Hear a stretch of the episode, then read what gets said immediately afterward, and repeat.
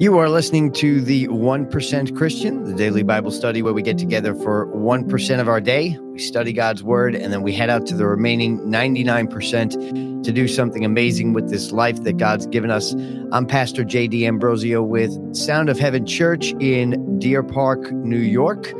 You can check us out at SOH dot church and while you're there download our free mobile app uh, you can check out our services, our messages, our articles. We've got a great online community for you to keep in touch with. And there is a digital Bible on there so that you can follow along each and every day as we go through the Gospels. We are in the Gospel of Matthew, chapter 14. Oh, by the way, if you're listening anywhere where you get your podcasts, I can't forget that. Like, share, subscribe, turn on your notifications please leave a message and a five star review. All of that stuff helps us to get in front of more people. And we do it because we want people to know and understand the word of God because the truth sets you free. Amen. So, Matthew chapter 14, continuing today. Yesterday, we saw Jesus feed the 5,000. Actually, let's let's count the women and children in this, the 5,000 plus. Uh, we saw a miracle where a few loaves of bread and a couple of fish fed a whole lot of people. And what is going on in Jesus's ministry to the eyes of the disciples is probably a whole lot of success, and I would agree. Uh, but what is also going on is we're seeing that the crowds are starting to get the hint here that, hey, this is the Messiah. Now, the challenge here as well is their version of the Messiah wasn't fully or properly formed yet. Remember, Israel was looking for an earthly king, one that would provide for them physically, one that would rule and lead them to what they thought was political victory. And that just was not the Messiah that God planned, was not the Messiah that Jesus was. So we start seeing, and even if we go back to uh, John, John tells us that the crowd immediately after feeding them wants him to be king. And also, we see in the Gospel of John, in the next couple of uh, verses uh, after this account, that they start following him around, not so much because uh, of who Jesus was, was because they were hungry. They wanted more food. And something really falls short when we only believe that God exists to supply our physical needs. Uh, we when we see children that have this type of mentality, right? Uh, what do we say? They're spoiled. You know, all they want is what they want, and that's it. Um, but what Jesus does is he withdraws. He doesn't stay there and say, Make me king. He goes and he prays. And we talked about it yesterday of how Jesus would always go and get his time with the Father. And we explained why that is. Because I know early on in my walk, I wanted to know well, if Jesus is God, why does he have to pray? Is because he is fully man and fully God at the same time. And his flesh needed that connection to the Father. And that is serves as a good example for us. Our flesh, our needs, our wants, our desires, our physical being desperately needs that spiritual connection to God. So fight for your alone time with God. Amen. So today we are going to also look at a familiar story. Jesus goes off and prays and then he tells his disciples, get into the boat and go on the other side of the Sea of Galilee. And uh, that's where we begin today. And we'll just get started reading here. We're going to be in Matthew chapter 14, starting with verse 22. It says, Immediately Jesus made the disciples get into the boat and go on ahead of him to the other side while he dismissed the crowd. After, after he dismissed them, he went up on the mountainside by himself to pray. Later that night, he was there alone, and the boat was already a considerable distance from the land, buffeted by the waves because the wind was against it. So we get this visual here of the disciples. Now they're in the boat without Jesus and they're crossing the sea. If we remember back in uh, Matthew chapter 8, they were in the boat with Jesus when the storm came. Now they're in the boat without Jesus and the storm came. And that goes to prove if you're out there and you're a believer, or if you're listening here and you're not a believer, storms are coming no matter what, right?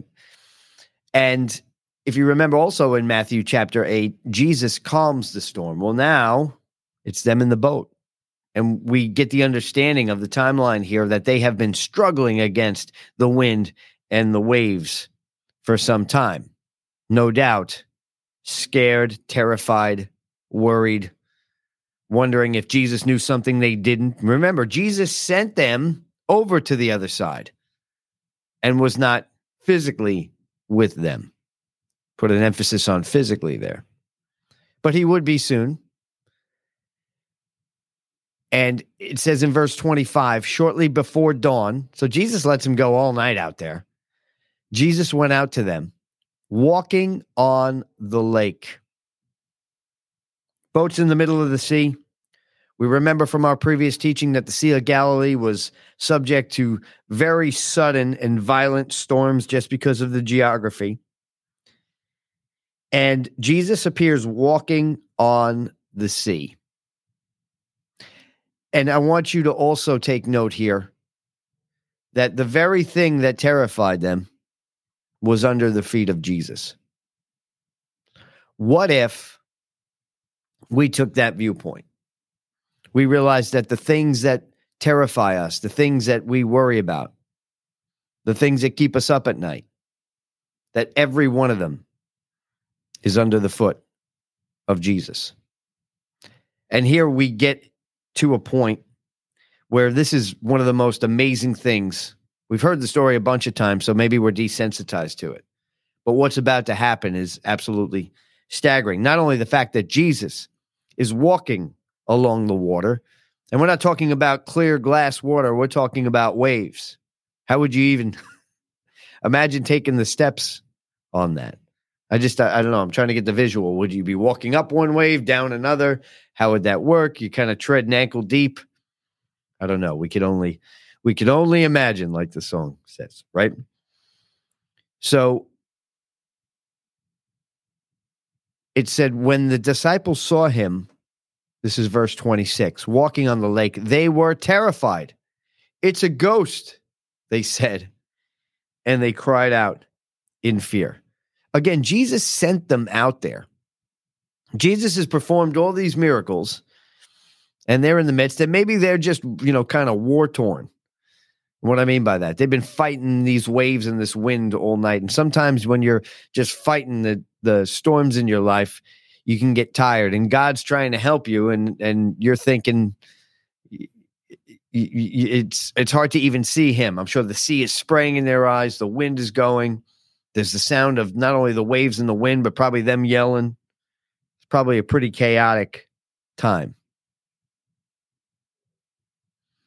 They cried out in fear, but Jesus immediately, think of that word, immediately said to them, He didn't let them toil out there any longer. He said, Take courage. It is I. Do not be afraid. And it's at the sound of Jesus' voice that they recognize him. And this is where Peter steps up and shows his faith. And he says in verse 28, Lord, if it's you, Peter replied. Now, I want to point out here that the translation is a bit off in a sense, which says, Lord, if it's you, more accurately would be Peter saying, Lord, since it's you. Do you see the difference there? If it's you, positions doubt. And it's just the way that is translated. But that word is since it's you. When we recognize God in our life, even when we're surrounded by chaos, and we see the Jesus in the situation, Are we questioning if it's him or are we going to act since it's him? And Peter initiates something really phenomenal here. He says, Lord, since it's you, tell me to come to you on the water. And Jesus said, Come. So Peter initiates this. And this is what faith does faith takes you from, I'm going to die. It's all going to end today. It's all going to fall apart today. No one's coming to help me. To, with you, all things are possible. To, with you, I can do all things through what? Christ who strengthens me. We see an incredible move here by Peter to, to step out onto the boat. And Jesus says, Come on. A lot of times we think that we, we, we don't recognize that Peter initiates this. He sees Jesus. He says, Since it's you, let me come out there. Let me do the impossible too, because I can do that with you, Jesus. Let's continue. But like many of us, Peter gets down off the boat and he walked on the water and he came toward Jesus. So now Peter does what you and I would imagine is crazy. He steps out onto the water. That is a do or die situation for sure. But verse 30, we see something that we could all probably be pretty familiar with. But when he saw the wind, he was afraid. And beginning to sink, he cried out and said, Lord, save me. So I want to continue with the visual here. He's stepping out, he's focusing on Jesus. Okay, we've probably even heard this message a million different times. Put your focus on Jesus and you stay above water. Look at the storm and you sink. I know I know that message already. I've preached it a hundred times. But what happens is the wind begins to scare him. Probably the only thing he couldn't truly see, but he could feel it. And our feelings can really get us in trouble a lot of times because they are what is truly contrary most often to the will and the ways of God. And yes, Peter does look to his right and to his left, and he sees, it says, he sees the wind, he recognizes the wind. And it says he is beginning to sink. So he doesn't just plummet into the ground, he feels himself slowly dropping down. We can imagine it almost like quicksand. And what does he say? He says, Lord, save me.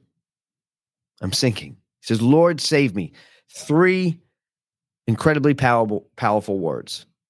Parallels maybe, maybe only by I love you. Lord, save me. Now, notice he didn't turn back to the boat and cry out and say, John, save me. He didn't say, Matthew, save me. And just imagine here for a second that the disciples, ignoring that Jesus was in the water, ignoring that Peter stepped out at the calling of Jesus, decided to throw him a rope, decided to try to pull him out. Sometimes we do people a disservice when we try to physically solve their issues instead of turning them toward Jesus. I've been guilty of that myself. I want to help people solve things. The problem is is that when they rely on me, they can only rely on my own limited strength.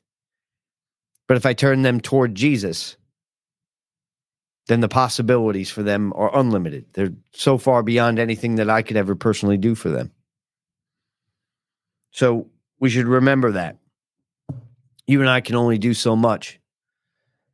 But you can never go wrong at pointing somebody toward Jesus and cheering them as they walk toward him. I mean, ultimately that was what Peter was doing initially, was walking toward Jesus.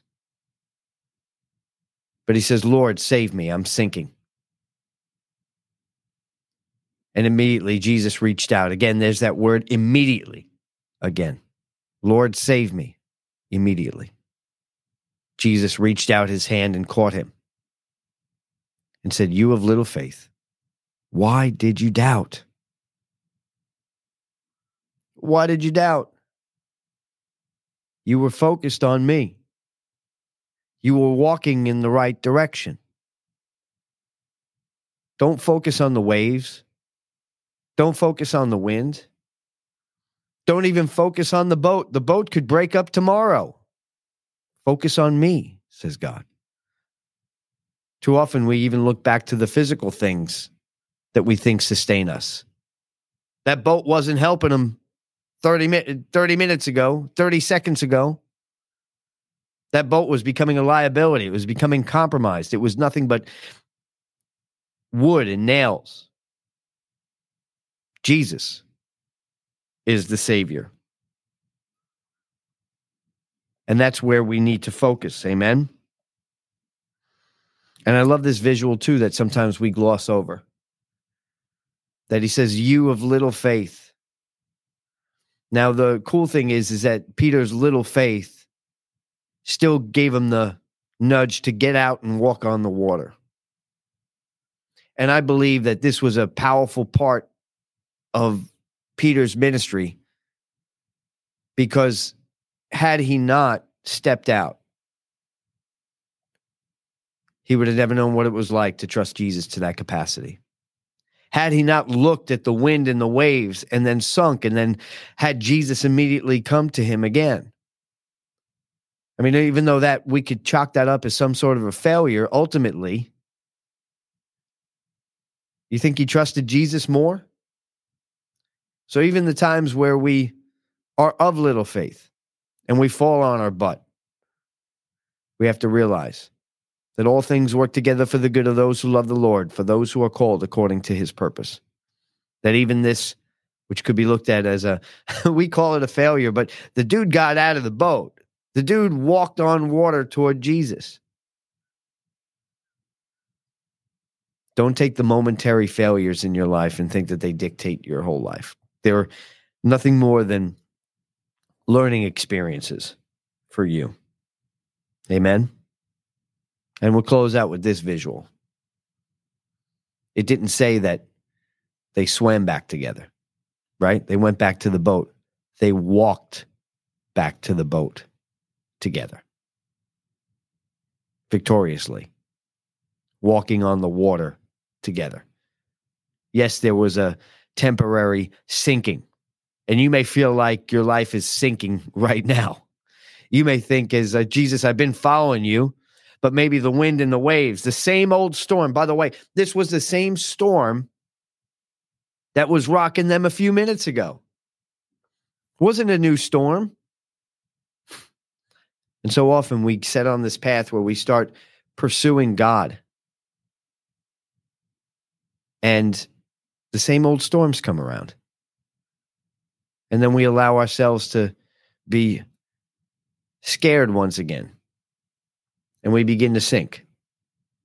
And that's okay. But the sooner you call on the name of Jesus, the less he's got to pull you out from. So if you feel like you're sinking today, call on the name of Jesus. Say, Lord, save me.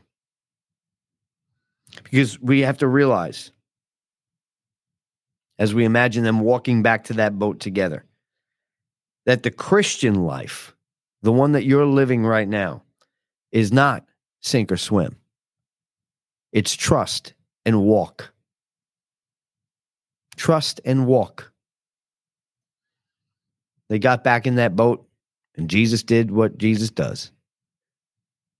It says, when they climbed into the boat, verse 32, the wind died down. Then those who were in the boat worshipped him, saying, Truly you are the Son of God. And when they had crossed over, they landed at Gennesaret. And when the men of that place recognized Jesus, they sent word to all the surrounding country. People brought all the sick and begged him to let the sick just t- touch the edge of his cloak. Maybe we'll touch on this tomorrow. And all who touched it were healed. Touching the cloak, stepping out on the water, takes action from us, acts of faith, often, to get us to this next level. And whether, whether we get out there and dance on the water for a while, and ultimately, when we hit that point where we start to sink a little bit, all who call on the name of Jesus get saved. But this is not a sink or swim. Decide as you go out into the world today to trust and walk. Amen. Let's pray. Father God, in the mighty name of Jesus, I thank you that we can come together and study your word. We thank you that you are greater than all of the storms that we could face. That the very things that terrify us, Lord, are beneath your feet. And when we trust you, they're beneath ours as well. Give us the boldness and the courage, Lord God, to proceed today without fear. Give us the wisdom to know when we're sinking, to know when it's time to not focus on the boat, not focus even on the people around us in the boat who are going through their own storm, but to focus on you and have the humility and the know how to say, Lord, save me. And Father, we just want to be good witnesses to you. We want to glorify you in every area of our life. So as we go out today, help us trust and walk, knowing that you are with us, walking in victory. In Jesus' mighty name. I'm Pastor Jay D'Ambrosio, Sound of Heaven Church in Deer Park, New York. Check us out at soh.church or come and visit us, 375 Commack Road in Deer Park, New York. You're listening to the 1% Christian. I promise you I didn't almost forget the name of the uh, of the podcast here. The 1% Christian go out and do something amazing for Christ's sake. I love you guys. We'll continue uh, with maybe Matthew 14, although we got to the end of it. I might hit on that last paragraph uh, tomorrow, or we might start Matthew 15. You'll have to see. Love you. Bye.